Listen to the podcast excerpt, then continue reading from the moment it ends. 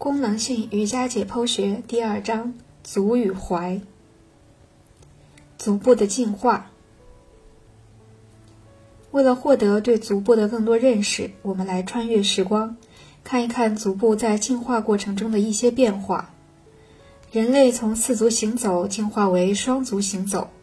从 DNA 编码的角度来看，黑猩猩是与我们亲缘关系最近的物种。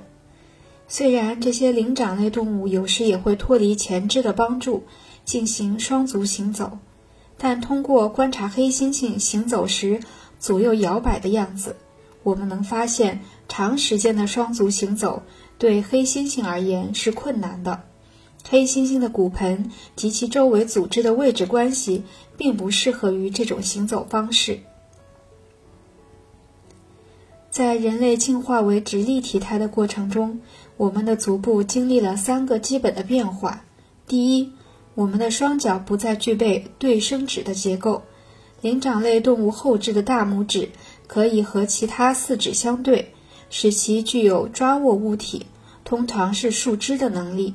而在我们的双脚上，大脚趾与其他脚趾无法相对，且离第二指更近。这种结构改变了重力线经过双脚的路径。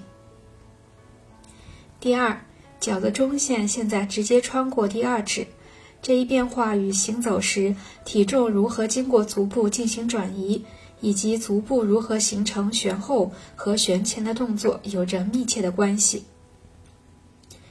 不过，相较于其他任何变化，足弓的形成对足部的意义最为重大。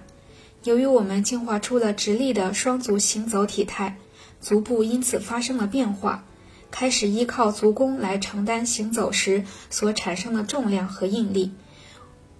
我们能够快速、熟练且长时间的行走，足弓发挥了重要的作用。因为缺乏这一结构，灵长类动物只能用它们的双脚走一小段距离，过不了多久，它们就得把前肢再放回到地上。